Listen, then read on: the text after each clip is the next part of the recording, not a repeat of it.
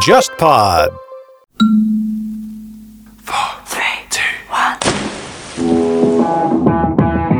大家好，我是乐东，大家好，我是笑凯，欢迎来到海格力斯电台。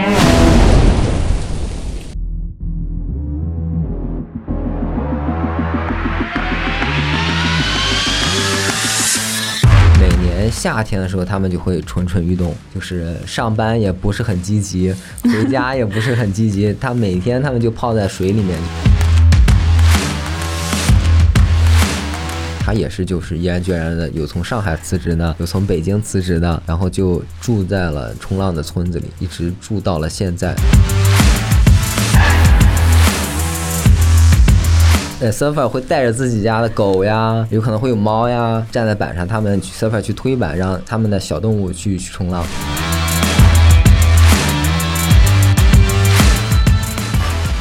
欢迎来到海格力斯电台，我是乐东啊。今天我们请来了一位浪人，冲浪达人天翔来到我们的节目，欢迎。呃，大家好，我叫天翔，青岛人，浪龄四年，然后现在呢常住在上海，是一位商务浪人。啊，今天我们也邀请来了我们的水上运动达人 Lisa 来。之前我跟她说今天我们要聊冲浪的时候，她就特别的开心，说要有一堆问题想要今天来节目中说一说。大家好，我是 Lisa，那我又来了。就是我想要冲浪的时候，第一个就联系到了天翔，然后他帮我推荐了一个非常好的浪点去学习冲浪。嗯，因为其实冲浪这个运动，可能大家也也是都看过视频或者都知道，但是对于这些冲浪的细节啊，然后怎么样入门的话，其实大家还是比较懵懂的。真正尝试过冲浪的人的比例是非常少的。天翔可以跟我们的听众介绍一下冲浪这个运动。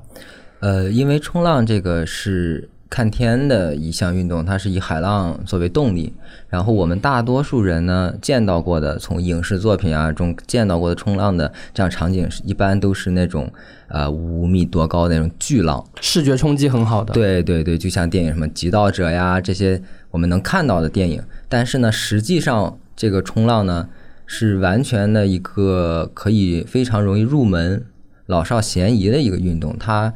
是在近海有浪靠浪去推动下，然后我们去划水，然后站起来乘着浪去滑行的一项运动。然后慢慢的，在你积累经验足够了之后，你会在浪上再用冲浪板做出一系列的动作。我们冲浪分长板跟短板，嗯，然后短板呢就是更加的视觉冲击跟运动表现力。你会做一些大幅度的动作，长板呢就是现在主流的就会比较优雅，在九尺以上的板子上，我们来进行走板，这个是比较优雅的。人在浪上走。对，呃，那像像这些运动的话，你觉得就是说，如果说对于一个初级入门来说，它需要有什么样的技能吗？比如说，其实你你觉得很简单，但是我刚才听说 啊，又要能够划水，又要能够踏板，这个东西其实我没有冲过浪，我觉得其实蛮难的。至少我是像路上的滑板，我是不太敢接受，因为容易摔，然后感觉很可怕，虽然很酷炫。个别人可能会有天生的这种恐惧感呀什么，其实只要不怕水，就可以学习冲浪。对，因为刚初学冲浪都是在近岸，你能踩到底的。另外呢，你就是划水嘛，其实就是有点像自由泳，你嗯两个手一直两边不停的划呀划呀划，就是这样。去找那个浪，对对对，很多像很多呃参加过冲浪营的零基础的女孩子，基本上第一次这个营下来，她就已经能能够站起来了，能够在水上划了，在浪上滑行了。对，Lisa 是参加过这个冲浪的这种体验课和体验的这种旅旅程的。你当时第一次玩这个运动是什么感觉呢？第一次我安排了一个四天的学习，在我之前群里面也有几个小朋友说啊，这个冲浪超级难学，今天都第四天了，我连站都站不起来。那我做好了我站不起来，我要到最后一天一定要站起来的准备。然后当我真正的抱着板踏上板的时候，我第一次就冲上了，我第一次就站起来了，冲到了岸边。Lisa 站起来了，对，我的教练呢是一个澳洲的业余比赛的一个冠军，然后五十多岁的年龄看起来非常老，因为他每天都在海边，就是冲浪就是他的生活。当时可能就简单的说啊，你这个啊怎么样去划水，然后抱着板子进到海里面。正确的浪来了之后，他就帮我去推那个板，让我去啊，你赶赶快 paddling，然后赶快划水，然后那我就赶快划水，然后告诉我现在站起来吧，然后我就站起来，好，诶，就冲到了浪边。就这这这个是我完全没有想象到，哦，原来我这么强，我这么牛。对，然后到了岸边之后，我那个教练就跟我讲，你是我教过的所有的中国女生当中最牛的一个。等于是对，等于是你是第一次去找那个浪就对踏踏起来了。没有办法去传递说冲浪有多么爽，但是只要你真的能在板上面站起来，没有人不喜欢那种感觉。对对，天翔的话，第一次是在法国冲浪的，对，也可以讲讲你当时就是说在国外学习这个东西的一个经历。因为我当时是在法国研究生一年级的时候，然后刚好是实习，我去南部法国西南部跟西班牙边境接壤的一个小镇，因为上班很无聊，加上那个是旅游小镇，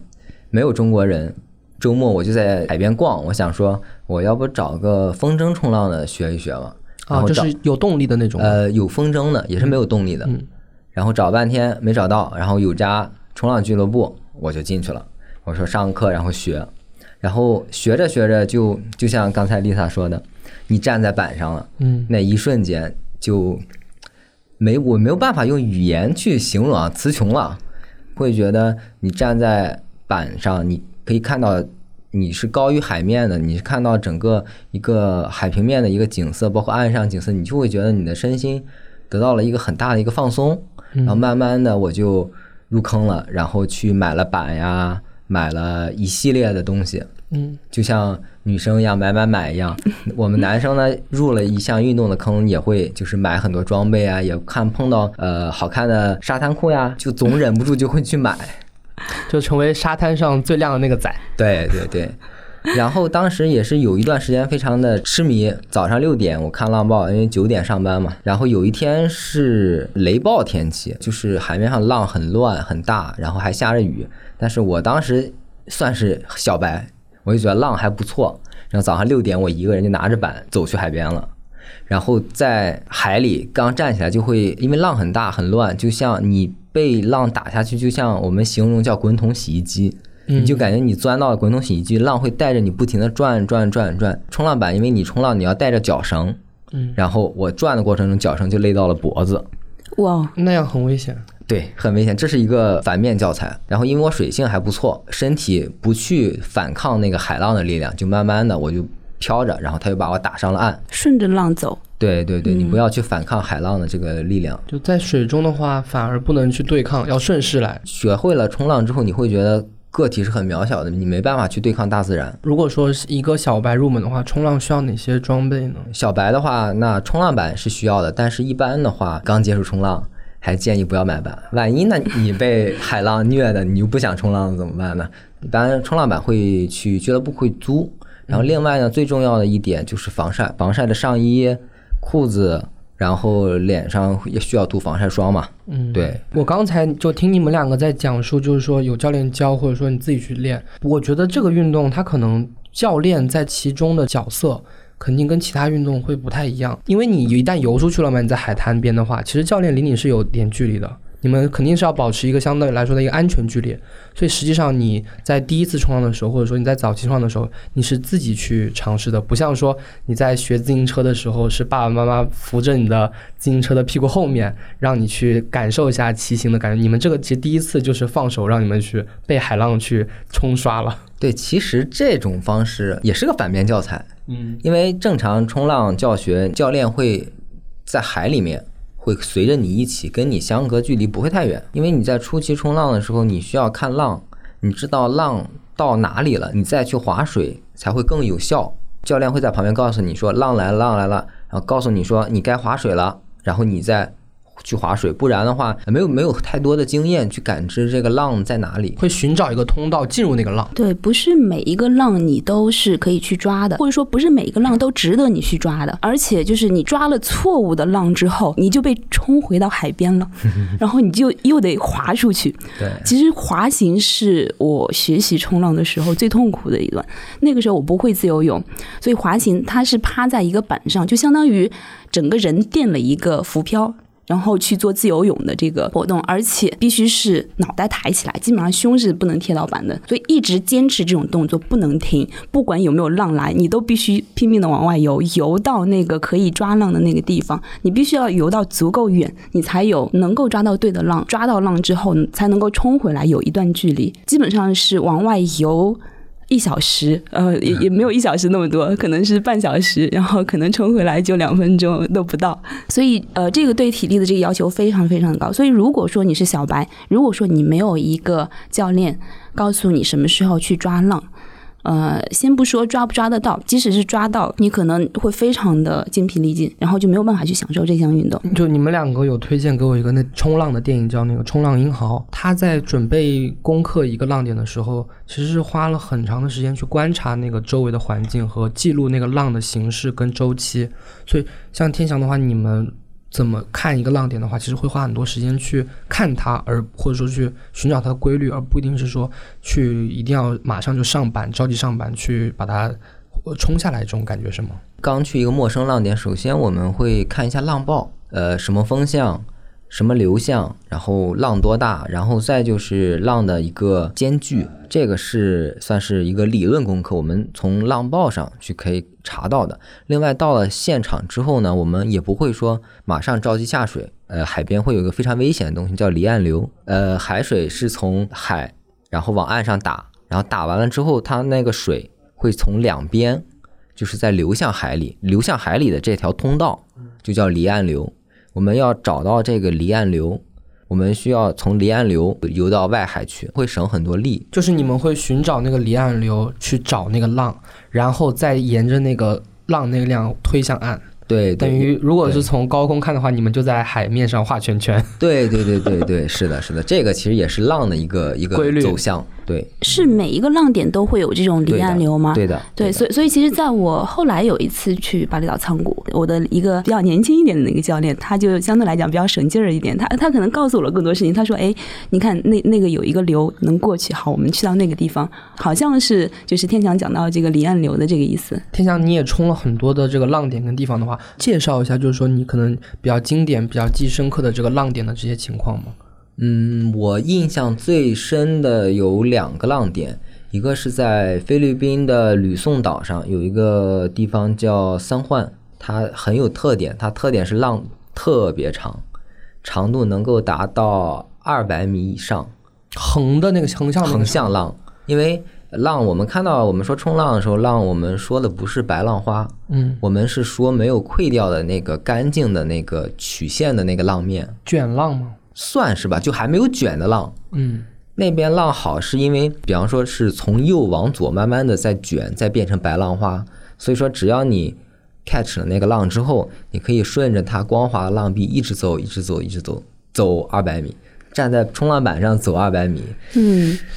想想就开心，有点尾波冲浪的，就人造浪的那种感觉。对对。刚刚挺想讲到那种白头浪，就我们日常看到的非常漂亮那种水花溅起来那种浪，那个是没办法冲的。但是对于一个新手来讲，他很容易说：“哎，这就是一个浪，然后我就要我要去抓它。”它它它其实是没有力量的。真正有力量那种浪，它是就是有点像有一个东西在下面滚，然后上面水只是高起来一点点，就是透明的那种感觉。对对对，像澳洲一些非常有名的浪点。它的浪海浪就是非常奇特的，这个海浪一直在走，一直有光滑的浪面，就一直不会变成白浪花。嗯，这种浪点是孕育了非常多的就是有名的那些冲 surfer。可以介绍一下这种就国际上比较有名的这种浪点吗？澳洲最有名的就是黄金海岸了，那边每年夏天大概七月份的时候有全球最大的 Nusa 冲浪节，它有一个老年组，老年组的年龄是七十以上，胡子白花花的老头。然后就在海里边比赛冲浪，然后呢，还有就是一个组别是宠物组，呃，surfer 会带着自己家的狗呀，有可能会有猫呀，然后就去让他们站在板上，他们去 surfer 去推板，让让这个他们的小动物去去冲浪，这个还是蛮有意思的。哦，这个这个好有好有特点呢。对对，在加州也有。嗯这个动物它是本身会控制吗？还是说其实你到了那个浪点的话，你也不需要控制？它的主人去要去训练，哦要去教它的。因为我前段时间在在双月湾的时候，我有尝试过，把把狗子放到冲浪板上之后，它 放上一次跳下来一次，放下来一次跳下来一次，就是最后没办法，可能它不太适合大海。再就是像夏威夷，夏威夷是有整个全岸都是有非常好的浪点，但是怎么说呢，它是更适合于高手。对，然后再就是加州，加州呢，它有很多沙滩，很多海滩，它有是适合不同等级的冲浪的人。那这个浪的这个难度是怎么区分的呢？在你们专业上的话，是有对它比如一二三级吗？海浪它有分为沙滩浪点，然后还有礁石浪点。如果说它的海床是礁石的话，它会产生很高的巨浪。大溪地的浪为什么大呢？为什么能达到五米到十米以上呢？因为它底下水底全是礁石，然后再加上那个地方海的能量非常大，这种浪点是比较危险也比较困难的。就像呃，全世界有一个最高的浪点，它在葡萄牙，它叫纳泽瑞纳扎热，它的每年它都有三十米到五十米的巨浪，因此那个地方每年会有巨浪挑战赛，站在巨浪上往前冲的那种感觉，会不会有点像滑雪、呃，有点像跳楼，跳楼？有点像跳楼，对。嗯，对，那那冲这种巨浪的人呢，他们都需要那种摩托艇安全员。冲下去之后你，你落水了，安全员会马上开摩托艇去救你，然后把你再带回到等浪区。去年还是前年，在巴厘岛有一个挺有名的，他既是 surfer 又是音乐人。呃，巴厘岛有个地方叫乌鲁瓦图，然后他哦去冲浪的时候呢，那天赶上也是很高的浪，他就是被浪浪头砸下来，砸到了腰的位置吧。然后他最后就是没有上来，大家过了好几天之后才在海里找到他。嗯，对，所以说不要去跟大自然去怎么说呢？去斗争或者是怎么样的，去做这项运动，还是大家还是量力而行。但是如果说你是一个有有野心的一个冲浪者的话，你肯定是说希望一步一步的往那个高峰去挑战。当你真正想去挑战那样浪的时候，surfer 都会去学自由潜。对，就是当你被浪卷进去之后，你必须要闭气，可以闭很长的时间，足够等到你的摩托艇来救你。对，对我当时呃回国之后也去了一个俱乐部，然后那个时候教练他就会教你说，你刚学的时候他就教你那个自由潜的那个腹式呼吸，呃，对，调息的一种方式，让你放松，可以让你就是在很很紧急的这种情况之下，你只要有一个空档，然后你调整你呼吸的这个频率，就可以让你的心率降下来。降下来之后，你就可以闭气更长时间。呃说一个比较有意思的，就是呃，我一开始学冲浪的时候，其他的基本上也都八九不离十，能想得到安全和保护还有装备这个问题。因为冲浪它你没有办法穿着鞋走到走到那个海滩边上去冲。当时发生一件非常有意思的事情，就是你要抱着冲浪板回来，然后走回到就是岸边的酒吧的时候，路过那片沙滩。才发现那个沙其实是超级超级烫，会把脚皮烫熟的一件事，所以会定时会有人把这个冰丢在旁边的那个沙滩上面，然后给那些冲完浪回来的人保护一下降温。对保保护一下脚。对，所以我不知道天翔有没有这种很很有意思的这种经历。呃，也有过，就是因为我在法国，我是需要。呃，我住离海边很近，我是直接就在家里换完衣服，然后走去海边，然后 光脚赤脚走去海边，然后踩在柏油马路上的夏天，所以我都是跳着走的。对，因为经常会你把拖鞋放沙滩上，回来之后，哎没了，对我就是就是像你说那些脚烫的人给你穿走了，所以我再也不敢放拖 把沙滩把拖鞋我我有这个经历，就是真的是就是在海边，然后一只拖鞋被浪冲走了。那天还不是在冲浪，然后回来我们三个人五只鞋，就是好难走回到我们要去的地方。就在了海边，这些东西都公共的，对，不知道是大海的还是别人的。不重要了，对，海海能容纳一切。对。就你们跟海接触多了以后，对于自然的理解会有特别深刻的不一样的地方吗？我们会看到垃圾，会不自然的就去捡起来。嗯，我们会经常定期的去举行那种净滩活动，召集大家嗯把沙滩啊去清洁一遍。嗯，对，然后再就是我们会少用一些塑料制品，像有些人他们会随身会带那种木质啊或者铁质的吸管，然后会自己带水杯。其实这部分国人的这个素质相对来讲还是可以的。我在出去冲浪的时候，遇到有一些教练他会说，就是我们不要把那个塑料瓶留在那里，喝完水之后我们要带回去。但是也有遇到教练说，哎，你就丢在海里嘛，海里面反正什么都有，就也也会有这样子的。但是这这种相对来讲是偏偏年龄大一点，他可能并不会感受到说这个对对对环境恶化，对，嗯。哎，这个的话，是不是像你们去海边去多了之后，能感从那个海水的味道来识别这个海水的质量？也海海水的味道都是就是海鲜味儿，就是如果如果如果比较咸，嗯、这个海水质量不错；如果太淡了的话，可能你不知道里面会有些什么。像国内的有些就是海水的那个味道，其实差别蛮大的。对。对，因为有很多像排污管啊，直接就通到海滩，嗯，或者就是海滩，因为很多景区海滩生活嘛，垃圾，对，有生活垃圾，再就是景区海滩人一多，对，这个海水可能就就比较脏。台风过后，嗯很多外海的垃圾就会被卷到那个近海，我们就会在沙滩的海域啊，就会看到特别多的垃圾，塑料垃圾啊，乱七八糟的东西。所以你们也是经常喝海水。呃，有有有有抗体了，有免疫力。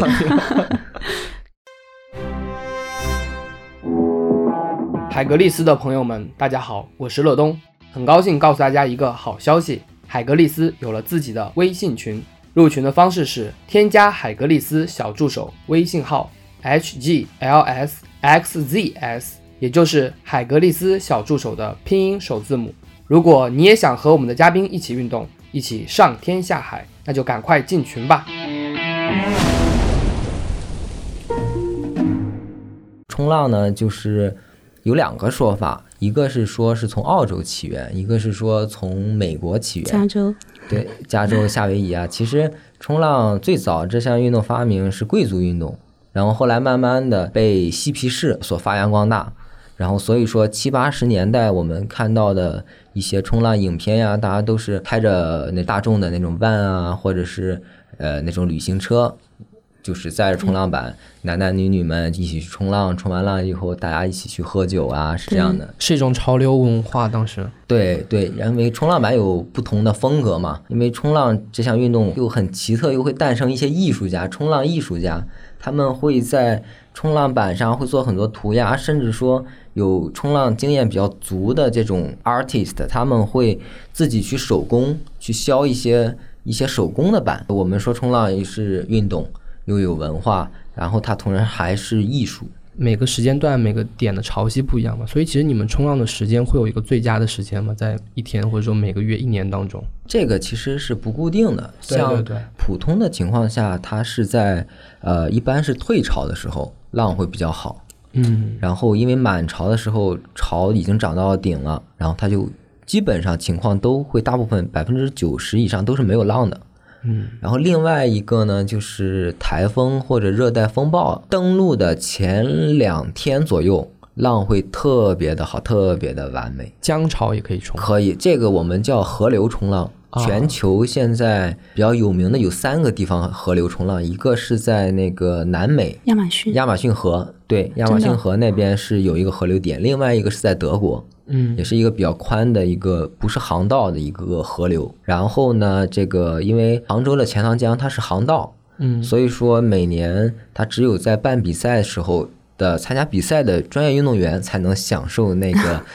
河流冲浪带来的这个乐趣。就那个浪的话，跟海上会有差别吗？那个浪河流冲浪，它最大的差别就是它的浪会比较厚，就是用简单通俗的话来讲话，那个浪会力量会稍微弱一些，嗯，不像海浪的推力那么大。天翔可以介绍一下，就是像国内的话比较好的一些有有冲浪文化的一些城市跟地方吗？嗯，那我就从北往南介绍了。嗯，首先就是我的家乡青岛，大概有一百到二百的一个本地的冲浪爱好者，每年夏天的时候，他们就会蠢蠢欲动，就是上班也不是很积极，回家也不是很积极，他每天他们就泡在水里面就去。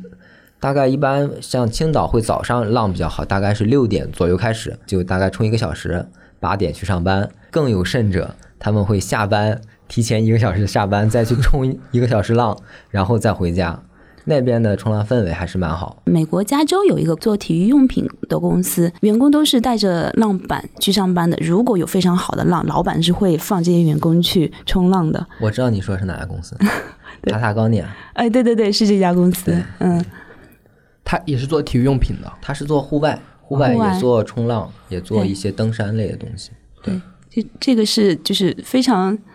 梦寐以求的这种公司的这个方式。对，天翔也是工作也是跟赛事跟运动用品相关嘛。对，你说真正的这个运动跟这个工作结合起来的话，这个感受可能时间久了会不会也变了味儿呢？从前我做赛事的时候，当然是很累的嘛，很辛苦、很苦逼嘛，因为赛事嘛，你策划呀、运营啊，就要很费脑。但是现在我在做甲方了，在做品牌了，我就会包括从品牌文化呀，包括从运动推广啊这个角度，我会继续去工作。同时呢，我在工作的过程中，我也可以有时间去冲浪。之前我在法国工作的时候，大概是中午十一点多，然后老板们就开始看浪报了。今天中午浪报不错，那行，我们十一点半就赶紧去换衣服，我们就去海边了。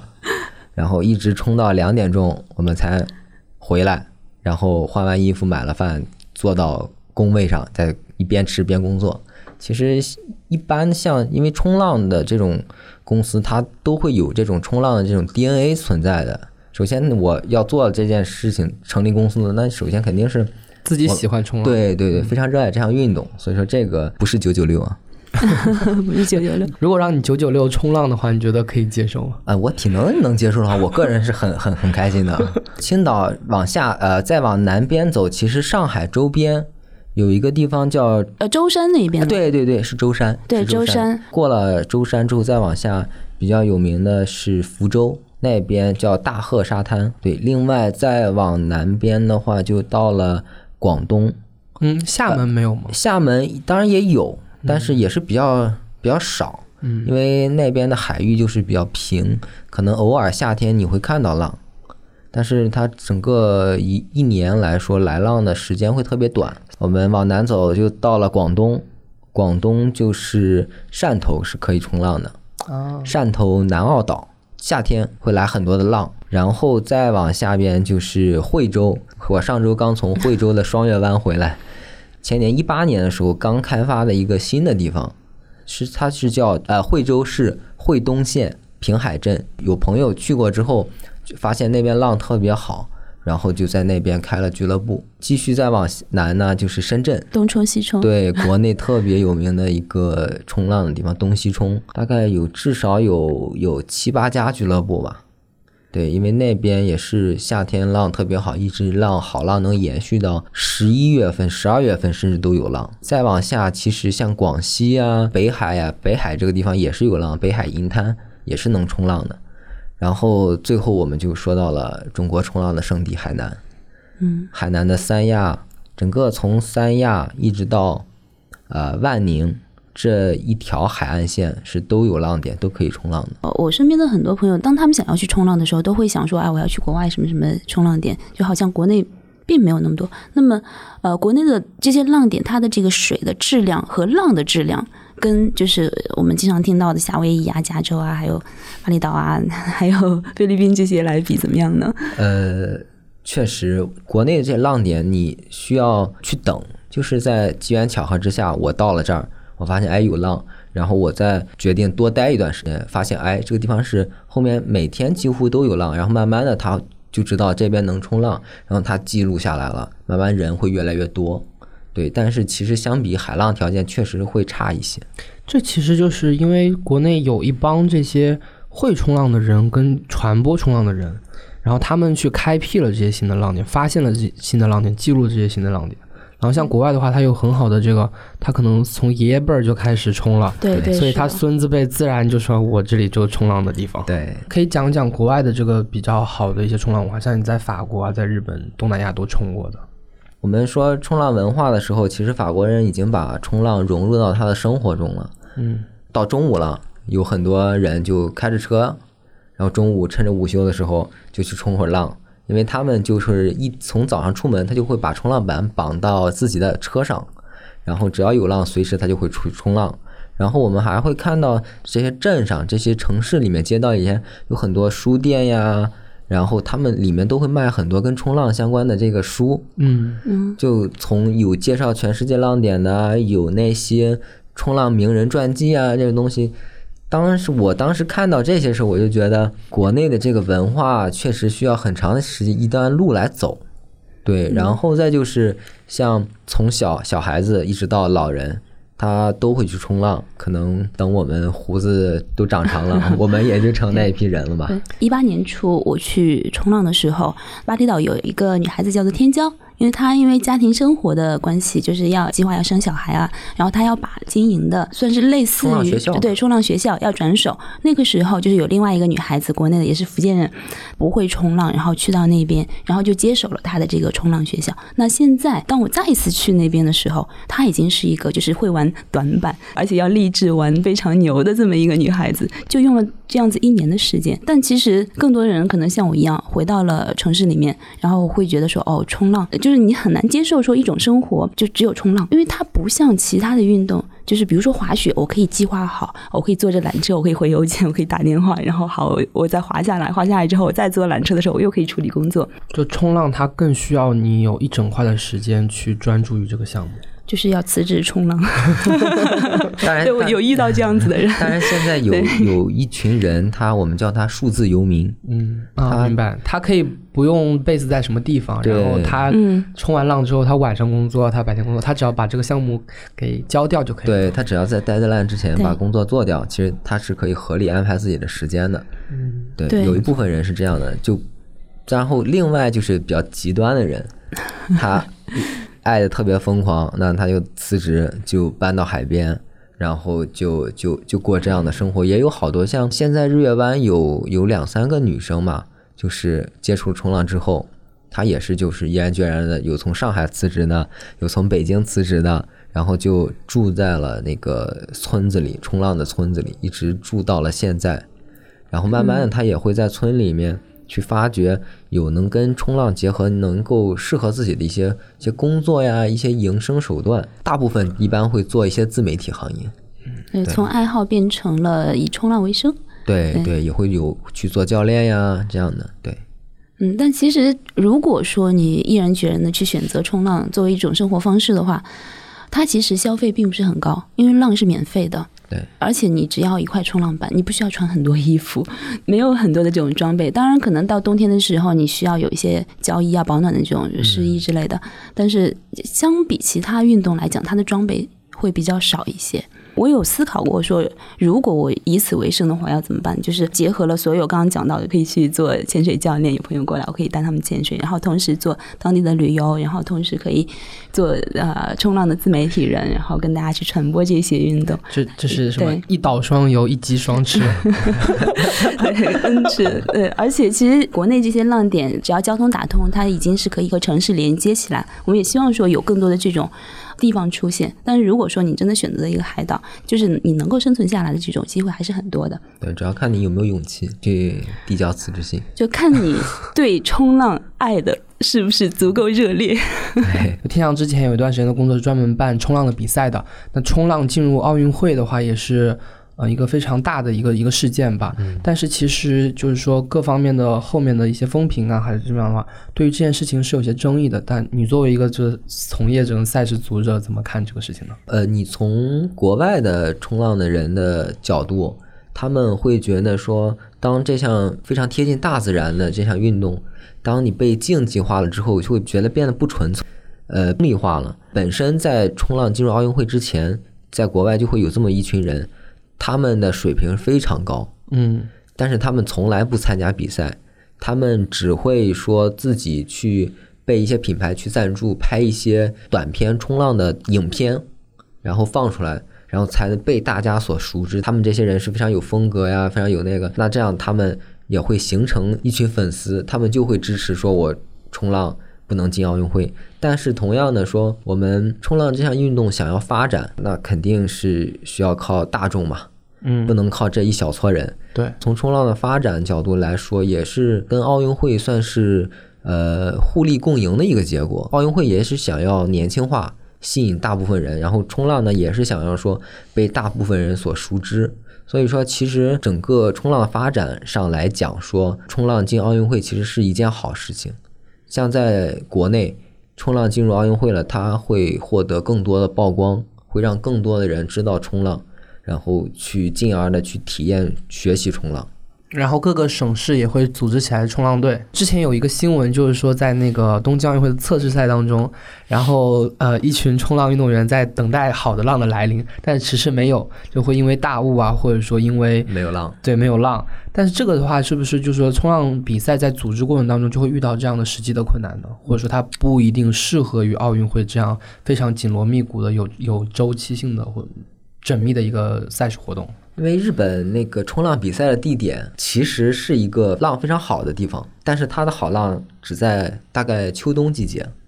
然后刚好奥运会就是在夏天，对，这个是没有办法的。所以说之前传言说日本的奥运会冲浪项目要在室内进行，去建造那个人造冲浪池，那种制造流水的那种冲浪也是一种冲浪嘛？就体验板上的滑行，那种怎么说？那种叫滑板冲浪，它其实。呃，我们冲浪是顺着水走，那种你说的那种，它是逆着水走，或者说拉着你，然后让你感受一下那个水流。对，其实那个严格意义来讲，说不不算是冲浪，对，那是冲水。冲水可以的，可以的，可以的。划水，那像就是说，比如说你看，呃，比赛奥运会更高、更快、更强嘛？那你说冲浪这个的强弱，你们作为专业的，你自己也是一个冲浪裁判，对，然后怎么去评判说一个运动员他的这个冲浪好坏？因为其实。呃，从运动员的比赛的场景来说的话，那你遇到的浪的强度跟遇到浪的质量都是完全不一样的，他怎么能够保证这种公平性呢？其实冲浪我们在打分的过程中，其实特别像跳水，冲浪有不同的动作，一个难度三点零，呃，七二零，差，但是没我们没有把这个难度这个动作去打分，我们是根据他完成一道浪的呃速度、流畅性。技巧性，包括它的创新性。它创新性指的是它把不同的冲浪的动作，呃，优雅、更好、更流畅的组合在一起，让大家眼前一亮，觉得很舒服。然后同时呢，我们说速度性，它在这个浪上具有很快的速度，很流畅。碰到这样的选手，我们会打出很高的分。然后同时呢，他这个选手他选的浪特别好，比如说我冲十道小破浪，但是我动作再好。但是我不如另外一个选手，我冲一道非常好、整齐又大的浪，然后我完成很好的完成了我的动作，这个是两两者是差距还是很大的。那这个的话，可变动的条件太多了。对，所以说这个冲浪更多的其实是对于运动员这个 creation，他对这项运动的理解，他对海浪的理解，他对我做动作的理解。那在冲浪界本身没有进入奥运会之前的这些赛事的话，他是会定一个第一名，还是说他会定一个，比如说 pro 是一个阶段性的一个成绩，还是说我我们这个冲浪界公认就会有一个人他是第一名，无无可争议的，就因为体育是。嗯，文无第一，武无第二嘛。那如果说就是说冲浪的一个比赛下来的话，真的是能区分冠军和第二名吗？冲浪比赛最后的决赛，通常来讲都是两个人一对一在海里面 battle，呃，对 battle。然后你一道浪，我一道浪，我们会打分，就是按照他这道浪打分，我给你打，呃，满分是十分，我给你打八分，我给你打七点五。然后他们会在二十分钟或者是左右，有的比赛是二十分钟。二十分钟这个里面看谁，你有十道浪的机会，比方说，嗯，然后你在这十道浪中，我给我们呃用系统给你算分，让最高分啊最低分，反正一顿操作算下来，你的分比他高，那你就是冠军。哦，嗯，诶，在影视剧里面我们会看到，就是冲浪比赛，它是同一道浪，然后两个人同时做准备，然后谁先抢到这个浪，谁就占有了那个浪。那在我们实际的这个奥运的这个规则当中，是不是也是这样子的？在国际的这样的非常专业的比赛中，它是会有一个优先权的，也就是说，从下水开始，谁先抓到第一个浪，你是算是第一优先权。我下去了，下去浪之后，然后你回到了等浪区。那我们优先权的这个顺序就已经确定了，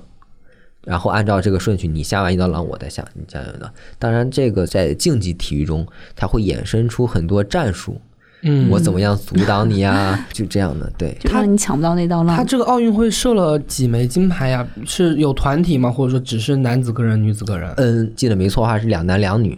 然后个人有个人金牌。到现在，中国已经有这种国际水平的运动员了吗？考虑到这个文化，就是冲浪历史，中国发展的还很短，所以说，嗯，下一届日本奥运会的话，还是没有中国，啊，就是没有名额，中国没有资格。中国没有拿到名额。对，嗯，没有资对，格。但是二零二四年的巴黎奥运会是有可能有希望的。就是也也就是说，现在的小朋友或者说是新招募的小朋友是为了巴黎准备的。对，包括现在已经正在队里的，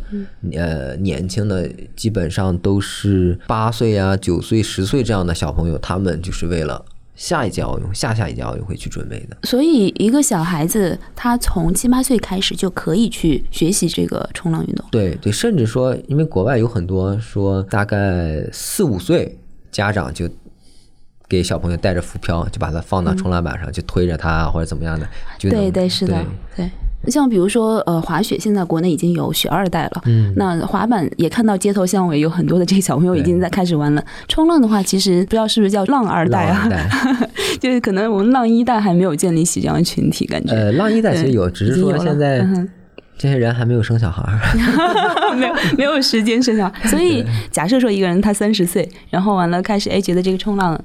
很有意思，然后天赋也不错，那他想要从事职业运动，这个时间会不会太晚太晚了？对啊或者说一个高水运动员平的一个，运动员，他会在什么样的年龄点出来呢？就是他的这个竞技水平最高的时候，一般平均年龄是多少？一般平均年龄都是在二十岁，或者说呃十八九岁，一直到二十五岁之间。那它是个纯体能性的项目啊。对，它是纯体能性项目。同时呢，你即便是你，我们现在看到国际上有很多像三十多的，嗯甚至说三十以上也有参加，当然是少数啊。嗯他首先他自律，他身体 keep 的非常好，同时呢，他又有经验又有技术，他是可以跟那些年轻一辈去争夺去拼的。这个和体操有点像，跳水，对，跳水跳水。对，你年龄大了之后，你的身体没有办法去承受那个训练量跟比赛的那个压力的话，一整套动作你做不下来，对，马上就就竞技水平就下来了。对，虽然说现呃年轻的人，比方说他的天赋、他的潜力更强，但是他抗压能力、他的经验这方面是欠缺的。稳定性可能没那么好。对对对，就是除了奥运会这样的国际赛事体系，那国内赛事体系现在已经搭建起来了吗？国内的体系的话，现在是由国家体育总局水上运动管理中心在青岛、在深圳、在海南去组织这样的什么全国冲浪冠军赛呀、呃青少年锦标赛呀、啊，公开赛，对，是以这种省队为参赛单位的这样的比赛，当然也会国内也会有一些商业比赛，就是这样的话，就是一些冲浪爱好者也都能来参加。就品牌方主导的，对，会有有品牌方赞助来主导，嗯。因为像这种呃什么锦标赛、呃冠军赛啊这种是国家来主导的比赛。对，嗯那另外一批的话，就像你刚刚提到的，就很多地方会有一些冲浪文化节，嗯，像这种的话是跟这种竞技性的赛事是两完全两个体系吗？对对，这种像冲浪节呀这种，包括一些冲商业的冲浪比赛，这些完全是呃有一些国内的这样的公司呀或者是俱乐部呀来组织举办的。当然，这些这些比赛就是属于自负盈亏嘛，所以说这些比赛现在慢慢的也在也在减少。对，那冲浪界有没有什么名人，就是说他的故事也比较家喻户晓的呢？呃，在美国有一个冲浪手，他叫 Kelly Slater，他现在已经快五十岁了，他还是一直在参加国际的冲浪比赛。当然，他在年轻的时候，他被誉为冲浪界的乔丹，年少成名，成名之后沉迷过一段时间，因为赚了很多钱，他败光了那些钱之后，他又重新复出，然后又赢得了很多年的冠军。嗯，然后他现在就在经营着一家，就是也是全世界非常有名的一家人造冲浪池公园，嗯在美国。在美国。对，那今天听了天翔跟 Lisa 介绍这么多冲浪相关的事情，非常的开心。那听众朋友们，本期节目就到这里了，拜拜。拜拜。拜拜，希望大家赶快去冲浪。